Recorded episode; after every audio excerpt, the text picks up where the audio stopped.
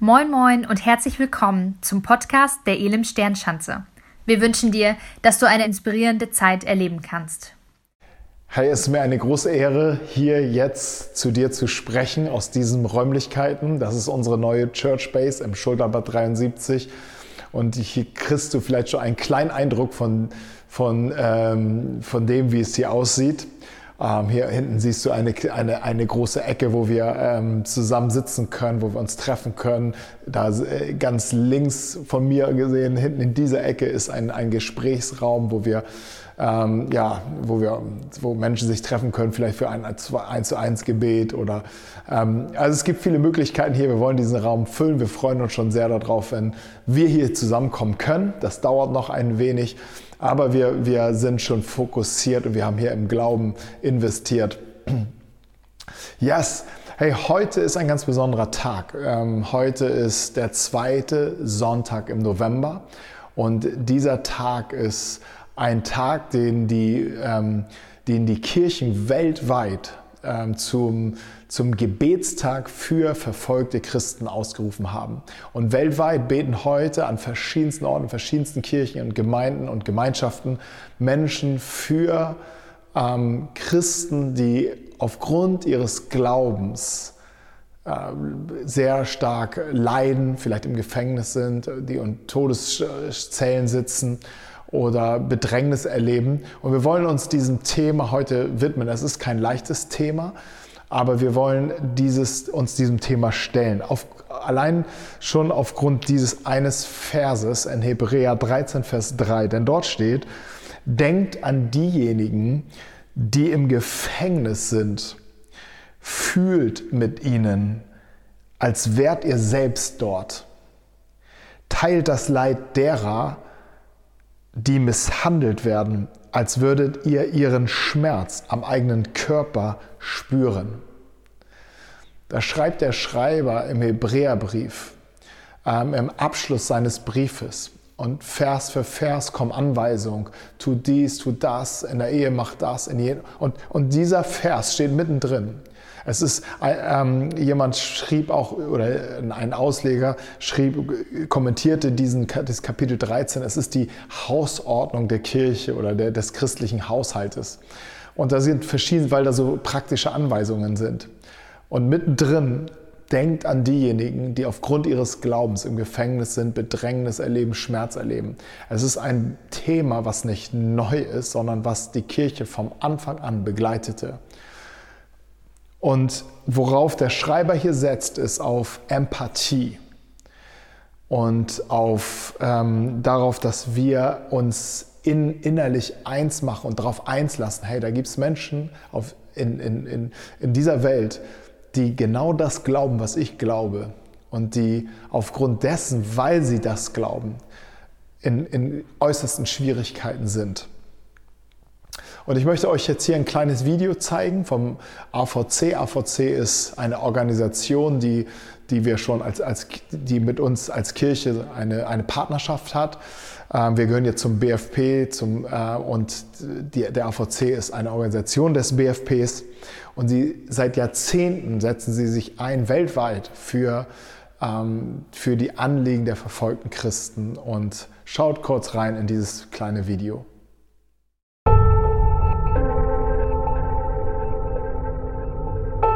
In der Region wurde viel Hexerei betrieben. Als die Menschen das Evangelium hörten, standen sie gemeinsam gegen mich auf und wollten mich töten.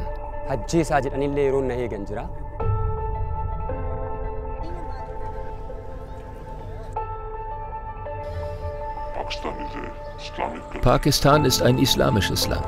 Radikale und Fanatiker gibt es dort viele. Ein Mann nahm Jesus an und brannte für ihn. Deshalb brachten sie ihn um.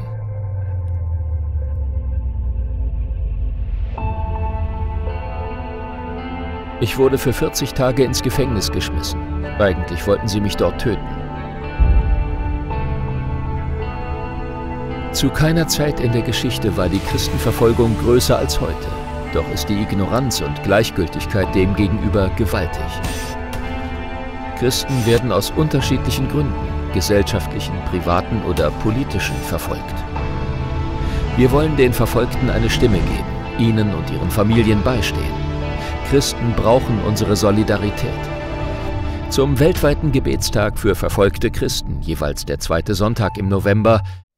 Zugegeben, dieses Thema ist echt nicht einfach und irgendwie auch ganz weit weg. Wo, wo, wo ist das in den meisten Ländern, wo diese große Verfolgung auch stattfindet? War, waren wir noch nicht, war, waren wenige von uns. Und wie, wie nimmt man sich jetzt diesem Thema an? Und dann denkst du, ja, ich habe hier meine eigenen Probleme.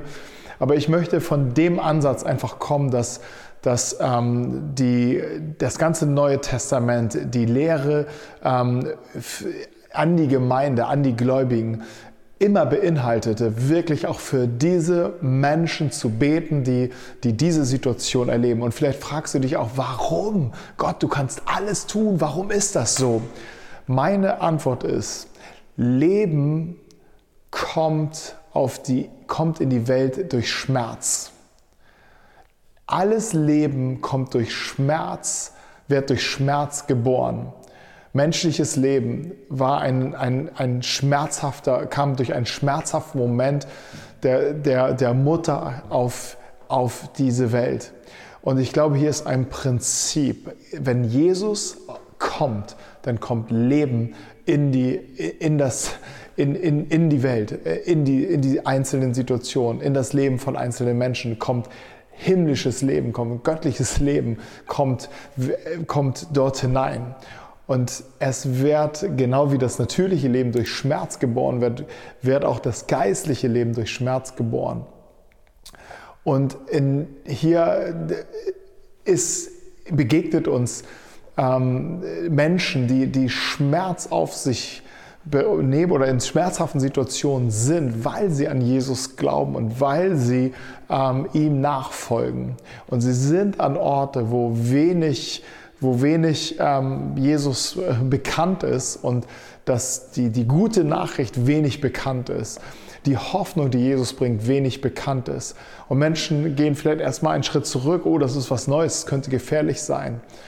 Und jetzt kommt es darauf an, dass diese Menschen wirklich durchhalten und dass diese Menschen wirklich ähm, da bis, bis zum, ähm, ja, dass diese Menschen diese Situation wirklich auch tragen können.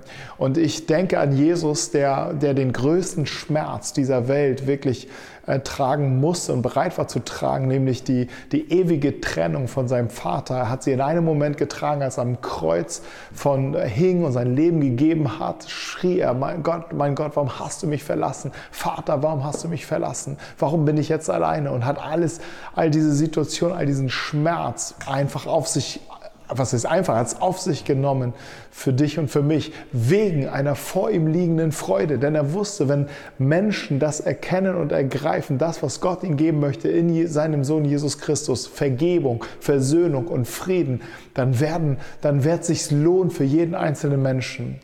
Und er sah es schon, dass Menschen sagen, okay, Jesus, ich, der bist du, das bist du okay, ich nehme nimm das an, was für ein großes Geschenk der Gnade. Du hast mich zuerst geliebt, als ich noch nicht mal von dir, von dir nichts wissen wollte. Und ich glaube, so wie Leben durch Schmerz auf diese Welt kommt, kommt auch geistliches Leben durch Schmerz in diese Welt hinein. Und ähm, das ist, glaube ich, das tiefe geistliche Prinzip, was hinter, dieser, hinter den vielen, vielen Situationen ähm, steht. 260 Millionen Menschen sind Christen, die an Jesus glauben, aufgrund, sind aufgrund ihres Bekenntnisses zu Jesus Christus ähm, unter äh, hohen, leiden unter hohen oder extremen Verfolgungssituationen. Was ist Verfolgung? Wo fängt Verfolgung an? Das ist ganz schwer zu, zu, zu, zu definieren. Aber ähm, dort, wo, wo Leben bedroht wird, dort, wo Leben eingeschränkt wird, dort, wo Leben drangsaliert wird, dort haben wir es immer mit einer Form von Verfolgung zu tun. Und jetzt ist die Frage, wie beten wir jetzt? Wie beten wir für diese Menschen? Wir, vielleicht ist das einzige Gebet, was uns sofort einfällt, löse sie aus dieser Situation und mach, dass es schnell gut wird. Aber so sollten wir nicht beten, nicht in dem Sinne generell nicht beten, dass unsere Wünsche an vorderster Front stehen, sondern wenn wir beten, sollen wir uns darauf ausrichten, okay, Jesus, wie lehrst du uns zu beten? Wie lehrst du uns zu beten? Und ein wesentlicher Punkt ist, dass Jesus uns lehrt zu beten, dein Wille geschehe. Dein Wille geschehe. Und dass in diesem Kontext sehen wir, wie herausfordernd auch ähm, beten sein kann. Aber ich glaube, wegen der vor uns liegenden Freude tun wir gut daran, hier wirklich diesen, diesem, dieser Spur zu folgen. Und ich möchte mit dir fünf, Punkt, fünf Schritte teilen, wie wir beten können, fünf Bereiche kurz benennen, wie wir beten können. Und dann werdet ihr in den Crews ähm, zusammen beten. Die Crewleiter haben einen Gebetsleitfaden bekommen vom, von unserem Partnerwerk AVC und dort habt ihr Informationen, wie ihr konkret beten könnt. Wenn du alleine bist oder in keiner Crew bist, dann ruf vielleicht jemanden an, ihr betet vielleicht zu zweit am Telefon. Du findest in unserer YouTube-Box hier unten ähm, auch den Link zu diesen, zu diesen Gebetsinformationen. Also, wie können wir jetzt beten? Fünf Dinge, fünf Punkte. Erstens, bete, dass Gott verfolgte Christen die richtigen Worte schenkt. Die richtigen Worte in der richtigen Situation. Paulus selbst ähm, war oft im Gefängnis, ein, ein Leiter der ersten Kirche. Er war oft im Gefängnis. Interessanterweise, kleiner Exkurs, Paulus war jemand, der die Kirche am Anfang stark verfolgte. Er war dabei, als die ersten Christen ihr Leben geben mussten und zum Tode verurteilt worden ist. Er war der Anstifter, er war der, der hat die Verfolgung geleitet und wurde dann selbst Christ, hat Jesus, ist Jesus dramatisch begegnet und war am Ende bereit, auch bis ans Äußerste zu gehen und auszuhalten und zu ertragen, weil Schmerz, äh, Leben wird durch Schmerz auf die Welt geboren. Und Paulus Mission war, wirklich den Himmel auf die Erde zu holen. Und dazu war er bereit, auch Schmerz auf sich zu nehmen. Und er sagt folgendes, betet auch für mich, Epheser 6, Vers 19 und 20, betet auch für mich und bittet Gott, mir die richtigen Worte zu geben, wenn ich mutig das Geheimnis seiner guten Botschaft weitersage. Ich bin im Gefängnis, weil ich als Gottes Bote diese Botschaft verkündet habe. Bete darum, dass ich weiter so offen und furchtlos rede, wie es mir aufgetragen ist betet für mich in meiner Situation, in meiner Verfolgung, dass ich die richtigen Worte finde, dass ich die richtigen Dinge sage. Jesus sagt an einer Stelle, sorgt euch um nichts, selbst wenn ihr vor Königen steht oder in schweren Situationen seid, der Heilige Geist wird euch all die Dinge sagen, die in den Momenten wichtig sind. Lasst uns für die Menschen beten, dass sie Gott ihnen die richtigen Worte schenkt. Vielleicht für andere Insassen im Gefängnis, vielleicht für andere Menschen, Nachbarn, die vielleicht die, die Situation mitbekommen, dass diese Familie unter, unter Druck steht, ähm, dass sie die richtigen Worte finden, vielleicht auch vor ihren Peinigern, vor, ihre, vor, vor den Anwälten, vor den Richtern Richtern, vor den Staatsanwälten, dass sie die richtigen Worte finden und Gott ihnen sie schenkt. Das zweite ist, betet, bete, dass verfolgte Christen selbst in ihrer Schwäche Frieden finden. Wenn Menschen in einer so einer extremen Situation sind und leben, dann, dann, dann haben sie die, die Kontrolle wirklich über ihren Le ihr Leben verloren. Sie, haben, haben es, sie, sind, sie fühlen sich schwach, sie fühlen sich am Tiefpunkt. Eigentlich ein Moment, wo man denkt, okay, ähm, äh, ja, du brauchst erstmal jetzt was anderes, aber in diesen Momenten müssen sie, müssen Menschen wie sie stark sein. Aber Gott möchte ihnen Stärke geben. Und hier nochmal Paulus, ähm, der selbst in diese, in diese Schwachheiten kannte, dieses, dieses Ausgeliefertsein kannte. Und er sagt 1. Korinther 12, Vers 9, der Herr sprach zu mir, meine Gnade ist alles, was du brauchst. Denn meine Kraft kommt gerade in der Schwachheit zur vollen Auswirkung. Gottes Kraft kommt in deiner Schwachheit und auch in die Schwachheit, in der, in der die viele Menschen dann stecken, wirklich zur Vollendung. Und ähm, betet, lasst uns beten, dass Gottes Kraft diese Menschen in ihrer Schwachheit erfüllt. Bete, das ist der dritte Punkt, dass Christen, in, äh, verfolgte Christen sich an dem an, oder an, an das fest, oder an dem festhalten können, der größer ist als sie. Ähm, 2. Korinther 1, 2, äh, 1, 7 bis 9. Wir sind sicher, dass ihr leiden müsst, schreibt Paulus zur Gemeinde.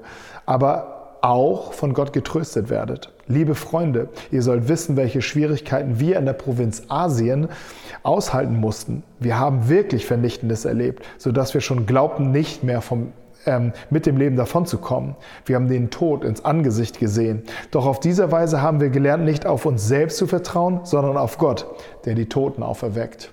Sie haben in ihrer extremen Situation sich an Gott festgehalten und an ihn vertraut. Ihn, der auch die, ähm, die, die Toten zum Leben bringen kann.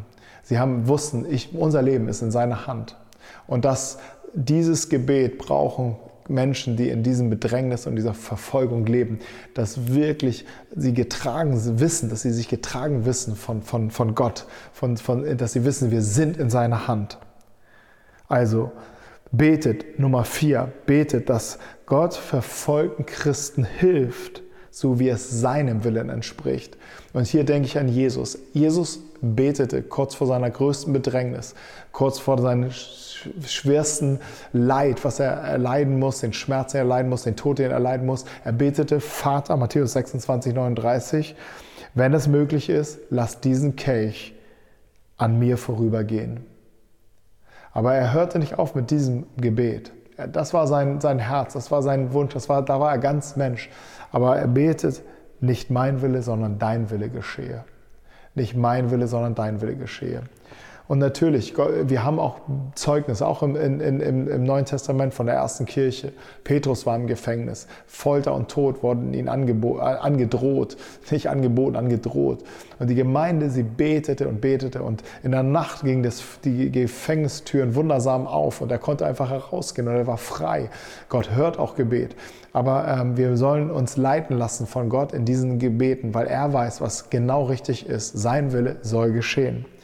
Und der fünfte Punkt, bete, dass das Vorbild dieser Menschen, dieser verfolgten Christen, wirklich diejenigen berührt, die ihnen schaden wollen. Ähm, in Lukas 6, Vers 27, Jesus lehrt uns und wir wollen von ihm lernen, ähm, betet für die, die euch verlassen, betet für das Glück derer, die euch verfluchen. Betet für die, die euch verfolgen. Und Jesus ruft zur Feindesliebe auf. Das ist vielleicht das Gewaltigste an, an, an der Lehre Jesu. Zur Feindesliebe ruft er aus. Gerade in Menschen, die in so einer ähm, Extremsituation und den extremen Hass von Menschen erleben, die extreme Wut, den extrem, das Ausgeliefertsein erleben.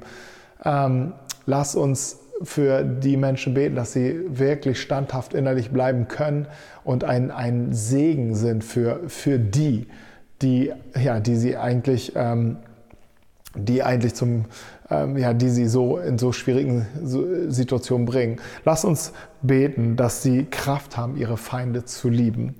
Also das sind die fünf Richtungen, die wir beten können, dass sie, Gott ihnen die richtigen Worte schenkt, dass sie ähm, in ihrer Schwachheit Kraft und Gnade bei Gott finden, dass sie an dem festhalten konnten, der größer ist als sie, dass sie, ähm, ja, dass Gottes Wille in jeder Situation wirklich geschieht und dass ähm, sie in, durch ihr Leben ein Vorbild sein können, wirklich für und Einfluss nehmen können für die, die sie eigentlich schaden wollen. Wir sollten uns nicht wundern, dass, dass das passiert. Jesus selbst sagt, Matthäus 24, Vers 9, ihr werdet verhaftet, ihr werdet verfolgt, ihr werdet umgebracht werden. Auf der ganzen Welt wird man euch hassen, weil ihr euch zu meinem Namen bekennt. Und die, ähm, diese, diese Bedrängnis, diese Verfolgung begleitete die Kirche von Stunde Null an. Aber warum? Das Prinzip dahinter ist, Leben wird durch Schmerz geboren. Und Gott braucht Menschen, die bereit sind, diesen Weg zu gehen, um Leben, um Licht, um Salz, um Unterschied in diese Welt hineinzubringen. Wie auch immer das aussehen kann, aber es sind 260 Millionen Menschen in dieser Extremsituation. Lasst uns für sie heute ganz besonders beten. Lasst uns dieses als ernstes Anliegen mit, mit, mit hineinnehmen in unsere Cruise. Und ich wünsche euch Gottes Segen in, in dieser Zeit. Es ist nicht ein ein, es ist kein leichtes Thema und ähm, schnell würden wir lieber gerne nochmal nach links und rechts verschieben und ähm, vielleicht etwas anderes heute machen. Aber lass uns das mal machen. Lass uns das tun, wozu uns das Neue Testament auch besonders auffordert, für unsere Glaubensgeschwister einzutreten. Ich glaube, wir werden, da drinnen steckt mehr Segen, als wir, als wir vielleicht erwarten. Gott segne euch nochmal und habt eine wunderbare, einen wunderbaren Sonntag und eine wunderbare Woche. Amen. Ghetto Faust, auch hier von unserer Church Space. Bam. Wir hoffen, dass dir die Predigt weitergeholfen hat. Für alle weiteren Infos schau dich einfach online unter elimsternschanze.de auf unserer Webseite um und folge uns auf Instagram. Wir wünschen dir noch eine geniale Woche.